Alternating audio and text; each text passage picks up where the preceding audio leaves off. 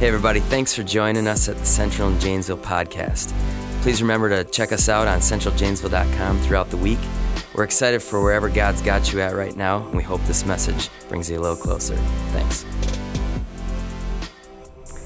So, my girls laugh at me sometimes because I, I kind of like to blame them for things at times that are totally my fault. I talked last week about playing cards with my two oldest girls, and one of the things that I got to be honest with you that I feel guiltiest about is when I beat them in a card game. Uh, I pretty much I kind of take the attitude of like, yeah, I dominated you. I strategically did all the right moves. I was outstanding. Um, and then I, if they win, I actually say things like, man, you were so lucky. You got all the right cards at exactly the right moments. There's, there was absolutely no skill involved whatsoever in what you just did. And here's the thing you probably think that I'm actually making that up just to tell a good story. Sadly, I'm not. I blame my losses on my kids' good luck while I take all the credit for my own wins. Placing blame on others for our mess ups, it goes back a long ways. Um, it's actually tied up closely with the very first sin that ever is recorded. Uh, you might remember it, Adam and Eve, they were told not to eat from the, the fruit from one of the trees in the garden that they were living in. And when they did, both Adam and Eve's reaction was to place blame on the other. Listen to what they said when, when God asked them if they had eaten from the tree. In Genesis 3 12 and 13, it says, uh, The man said, The woman you put here with me, she gave me some fruit from the tree, and I ate it. And the Lord God said to the woman, What is this you've done? And the woman said, The serpent deceived me, and I ate. Adam immediately blames the woman. You know if that's how he's referring to his wife most of the time, dude doesn't have a good life. like, he's probably not doing well at home. And Eve immediately blames the serpent. And right there, that is human nature to the core. And we're not, we're not getting any better, I don't think. Does anybody feel as though we're digging deeper into this culture of blaming others for our shortcomings? Every day it seems as though less and less people stand up and take responsibility for where they're at in life. It's always somebody else's fault for why I'm not where I want to be. As we continue right now to look into James chapter 1 today, James is going to open our eyes, I think, to part of the answer to the thing that he's been trying to help us learn through this whole chapter. This chapter has been predominantly about one thing learning to persevere under trials. He said it's going to take wisdom to persevere. He said that part of that wisdom is not letting yourself get too high or too low in life, letting the good news about Jesus kind of keep you walking on this even keel path. And today, he's got one more piece of wisdom for us that I think can help us to persevere in life. Uh, that really a life that's filled with trials. It's filled with trials. Uh, but James 1 12 through 15 says this Blessed is the one who perseveres under trial, because having stood the test, that person will receive the crown of life that the Lord has promised to those who love him. When tempted, no one should say, God is tempting me, for God cannot be tempted by evil, nor does he tempt anyone. But each person is tempted when they are dragged away by their own evil desire and enticed. Then, after desire has conceived, it gives birth to sin. And sin, when it's full grown, gives birth to death. Let me ask you something real quick. Think it back to the story of original sin. Is it true that if Eve wouldn't have handed Adam that piece of fruit, might he not have eaten from that tree? Sure. And is it true that if the serpent hadn't spoken deceitfulness into Eve's heart, um, might she not have taken the fruit and eaten it herself? Sure. Like both of those things might have happened, but in the end, did it matter? Did the one that each was blaming truly bear the responsibility for the other's sin? No. Like they were guilty of their own sin. And so let's be honest about something. Life is not fair for most of us. In some way or another, you've been dealt a raw deal. You weren't born with the good looks of a George Clooney or a Halle Berry. You weren't born with an angelic singing voice of an Adele or the majestic talking voice of a Morgan Freeman. I'm telling you, that dude could put me asleep every night. Uh, best voice of all time. Uh, one of my good friends since first grade, he has a son who was born without a right hand.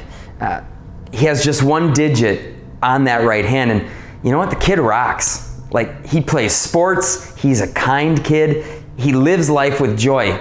he absolutely has, has not played the blame game. He hasn't let that one thing in his life set him back.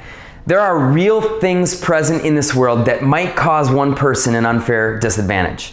And you know what? That stinks.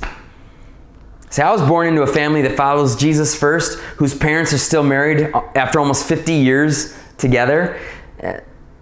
On the other hand, though, I've ministered to young people who they don't live with either of their parents. They've lived with a grandparent, maybe. They've lived with a family member who is inebriated more often than not. And still, that kid is expected to function in this world at the same level, level that I was. That's not fair. like, it's okay to say that. Life is full of things that are unfair, but we all have some unfair somewhere along the way in our life. And hear this it should be the aim for all of us to help alleviate any and all unfairness for others whenever we have the ability to do that. But strictly speaking, the unfairness of your life does not take away the personal responsibility you hold to live to a certain standard. And I read, I read about a true story this past week that uh, I think kind of puts this whole idea into perspective. And frankly, story kind of inspired me, and I partly because of that I wanted to share it with you. But I do I think it really applies to what we're talking about today. So this story is it's about a, a captain of a United Airlines flight on the night of February 24th, 1989.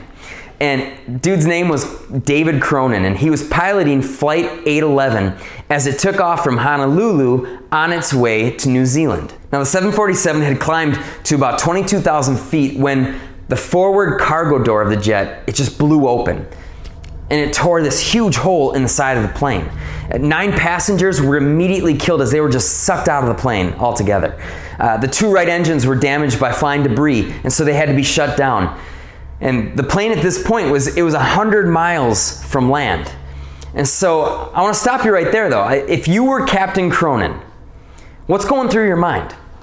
Now I'm thinking a lot of us, even with training, I'm not sure that we keep our heads about us in this situation. I'm pretty sure I'd be throwing blame around wherever I possibly could throw it around. Anything to keep me from the responsibility of having to keep these hundreds of lives safe on board. I'm sure I'd be thinking like, who didn't, who didn't latch the door correctly? Or God, why would you let this large hole open up in my plane? I'm gonna die, and so many people are gonna die, and I can't do anything about it there would have been some blame going around. And and why would I do that? To keep me from having to take on any real responsibility for the people in that plane. If that plane had gone down that night, do you think there's anyone that would have put the blame on that pilot? I really don't think like that plane goes down. That was a mechanical failure all the way where no amount of training would have adequately trained a pilot for. But here's what Captain Cronin said he did when he was asked about what his thoughts were in the immediate moments after they lost that door and there's this big hole in the plane, he said this. He said, I said a prayer for my passengers momentarily and then got back to business. So listen to what he did. I, absolutely love what, what the story is about what he did in this situation. To compensate for the lack of thrust from the two right engines that had gone kaputs, he struggled to hold the, the, the, control column steady with his hands while using his feet to put pressure on the control floor rudder to stabilize the plane. And now his stickiest problem, though, was deciding how fast to fly the plane. He slowed the plane down as close to the stall speed as possible so that he could keep this air rushing over the plane so that it wouldn't further widen this hole in the fuselage. And because the, the hole had changed the aerodynamics of this huge craft, um, the usual data regarding the stall speed, it wasn't relevant anymore. The pilot, knowing this, had to use his best estimate that he possibly could. Furthermore, since the plane had just taken on 300,000 pounds of fuel for the long flight, it was too heavy to land. Uh, it was going to collapse its landing gear. And so then he encountered a new problem. The, the wing flaps used to slow down the plane, they weren't working properly. He would have had to land the plane at 195 miles an hour compared to the normal speed of 170 miles an hour. The jet weighed 610,000 pounds, well above Boeing's recommended maximum stress load of 564,000 pounds. So, nevertheless, Captain Cronin made one of the smoothest landings that the rest of that crew could ever remember, amid cheers from the passengers. Airline experts called this landing absolutely miraculous. Now, instead of using the excuse that he found himself in this impossible situation, Captain Cronin took the wisdom that he had obtained from 38 years of flying planes and he found a way to land the plane. He had been put in a trial. Absolutely no good would have ever come from him crying about the predicament that he found himself in. He stepped up, he took responsibility for what he could legitimately take responsibility for, and he made something good happen because of it. Now, in the passage from James that we're looking at today, James alludes to two inevitabilities in our lives. Number one, trials are going to come your way. Number two, you get to decide if you're going to be taken off course or not. Now, now some of you might be thinking, like, Kellen, that doesn't sound, this doesn't sound very gospelly of you. Uh, sounds like you're making uh, James, James to say that, like, I'm in control of my destiny instead of Jesus being in control. You're making it sound like that what I do matters that, rather than what Jesus did for me mattering. Doesn't seem quite like you're sharing the gospel with us. But I want to remind you something uh, that James is James' book here, it's all about him trying to tell us what we can do to live life right. Living right or not living right, it doesn't assure our right standing with God. What Jesus did on the cross for us uh, but us buying into his sacrifice on the cross, that alone is what gives you your right standing with God. But James wants more for us than just a right standing with God. He wants us to be able to stay on, the, on course through every single trial. He wants for us to make it through the trials in life, not just get to heaven when we die. If you're living just to get to heaven, then you might not actually really be living for Jesus sorry to say it, like living for Jesus is about living in submission to Him. And that's really what James is trying to teach us. And so uh, you're never going to act your way into salvation, but you sure can act your way into pain and destruction. And that's what James is trying to prevent for us. Uh, frankly, James wants you and I to, to learn not to be our worst, our own worst enemy. And so there's two things here that I think this passage is really, really clear on. The first thing is this quit blaming someone or something for what you've allowed to take you off course. Uh, quit blaming people. Verse 13 says, When tempted, no one should say, God is tempting me, for God cannot be tempted by evil, nor does he tempt anyone. I want to put this in, in plain language and make it super easy for you to understand. Don't play the blame game the blame game, it's an easy one for us to play. We've talked about it already. Like, but blame doesn't get you anywhere good. It only ever sets you back from where you could be going. I, I doubt that many of you have ever actually been in a place where you've been like, man, God is tempting me. He's put all these images in front of me that, that are tempting me. It's all His fault that I'm doing what I'm doing. Now, we maybe don't do that, but we are pros at blaming someone or something for our struggles. Now, you want a real simple one that we do? How about the sin of gluttony, excessive eating? Well, how was I supposed to not gain weight at Christmas? Grandma made her famous Christmas pie. I'd be a jerk not to eat it. In fact, she'd be so hurt it might send her to her grave. So I did a good thing eating that pie. So, in other words, it's grandma's fault that you ate her whole pie in 20 minutes. That's the blame game. Or this way, maybe, maybe we say, well, of course I was going to gain weight during lockdown. I had to stock up on food for a full year just in case I couldn't leave the house. And then I didn't have room to store it all and I didn't want it to go to waste, so I had to eat it all. And, and then my gym was closed. Uh, and sure, I didn't have a membership there for like five years, but I couldn't have gone if I wanted to. So like I, I was gonna, I had no choice. I was gonna gain weight. And I'm telling you, we're pros at blaming others for our problems blaming something for our problems. And when we blame someone other than ourselves, we will never see improvement in our lives. But think about Captain Cronin. He didn't blame anyone for the hole in his plane. He took on the responsibility that only he could do anything to make that situation work out. He alone was responsible for the people in that plane. So he said a prayer for them, and then he got to work. And likewise, Only you are responsible for what is tempting you. No one else is to blame. You have to work through the situation.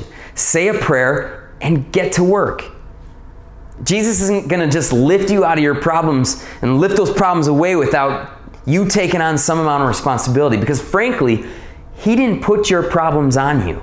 The sooner that you stop playing the blame game for your struggles, for your problems, for your temptations, the sooner that you can get to work on seeing those situations improve. And now, the next few verses in this passage, they're really the crux of the passage. Um, this is where we get the real meat of what this message is trying, what James really is trying to get across to us on how to not be our own worst enemy. And so here it is, verses 14 and 15. James says, Each person is tempted when they're dragged away by their own evil desire and enticed. Then, after desire has conceived, it gives birth to sin. And sin, when it is full grown, that gives birth to death. James first told us that we need to stop playing the blame game, and now here's what he's telling us. The second thing is you're going to have evil desires. Your only hope of escaping its destruction is running to Jesus. You're to have evil desires. You got to run to Jesus. So follow Jesus to victory. That's really the easiest way to put it. In your evil desires, you got to stay close to Jesus. Letting go for a moment can and probably will reap destruction in your life. You're to have evil desires. There, there's just no way around that. But it's up to you whether or not you're to let those evil desires take root in your life. Well, it's up to you to not let that evil take root in you. You're not actually left all alone in this flight. It, you hold responsibility, but you're not left all alone. Jesus said that he was going to go away so that the Father could send us a helper. And that helper is the Holy Spirit. And so here's what Jesus says about the Holy Spirit in John 14 26. He says, But the Father will send the friend in my name to help you. The friend is the Holy Spirit. He will teach you all things, He will remind you of everything that I've said to you. You always have a helper, whether you think it or not. And, and you have an advocate who's waiting to help you. That's why there's no excuse for us. There's no excuse to finding yourself constantly being pulled away into your temptations. Temptations exist because our human nature is full of desires that can be fulfilled in a world gone wrong. We can fulfill those desires in all the wrong ways. But those desires are often actually good things that are just met in the wrong places. I have desire for things that taste good. I'm learning what tasty things I can eat and what I can't eat. I love gummy candies. I always have. But red dye number 40 doesn't sit too well in this body of mine. Those things, those, those gummy candies, they still can be a temptation because the taste is a good thing. But there's other things out there that taste good that don't make me feel like junk. Part of the Holy Spirit's job is to help steer us away from the desires that will hurt us and to steer us toward desires that will benefit us. You're human. Like, James is clear that you are going to experience temptation. Temptation entices those unchecked evil desires in us. Unchecked evil desires lead to sin, and eventually, what happens is sin develops into spiritual death. Even when we are saved by the grace of Jesus, if we let sin in, death will find a hold on us in some way. We still may be on our way to heaven because of our faith, but it's going to be a long and broken road if sin is just allowed free reign. And so before you go today, I want you to stop and ask yourself whether or not you've let evil desire take root in your heart. Has that desire led to sin? Understand that it's no different than playing with fire. Sin is spiritual fire, it brings death. And now maybe you say, eh, Kellen, I'm, I'm saved, I'm going to heaven. Yeah, that might be so, but what death might be playing out in your life because of sin that's already been forgiven? Just because Jesus might grant you forgiveness is no reason not to seek an end to the effects that sin give, gives birth to. Sin is always going to bring consequences, some type of death in your life, and you will always do better to cut off the desire of that sin for that sin at the conception point of temptation. Here's what I'm saying don't wait. It's not about being a religious elitist and having to be perfect. It's about cutting off some type of death in your life. Do you need to stop playing the blame game for something in you today? Is there evil desire in your heart that you need to run to Jesus with? That desire is a door that has to be closed so tightly that there's no chance of it ever coming through again. And let's face it, you can't close that door on your own. You might be responsible for the temptation, but you can't close that temptation off all on your own. You need Jesus today. You need the Holy Spirit. As I close us in prayer today, maybe it'd be right for you to ask Jesus to help you overcome the evil desire that that's maybe been getting you off the right path today. Why don't you pray with me as we close? Lord, I thank you so much that, that you give us a helper, that you give us an advocate. Um, Lord, sin is a part of our lives, temptation is a part of our lives, evil desire lurks within us every single moment of every single day. But God, you give us the help. God, help us not to blame anybody else for the things that we struggle with. Uh, help us to take responsibility on ourselves and to, to join hands with you and say, God, I need your help in this. I am at fault. There's evil desire in me. I need you to help me through it. And God, I pray that you'd give us that help. We absolutely 100% need your help today. We don't want to live in sin. We don't want the destruction uh, that sin brings with it in our lives. God, I pray that you'd bring us freedom today. In Jesus' name, amen. Thanks again for joining us on the Central and Janesville podcast. Remember to check us out at centraljanesville.com. Have a great week.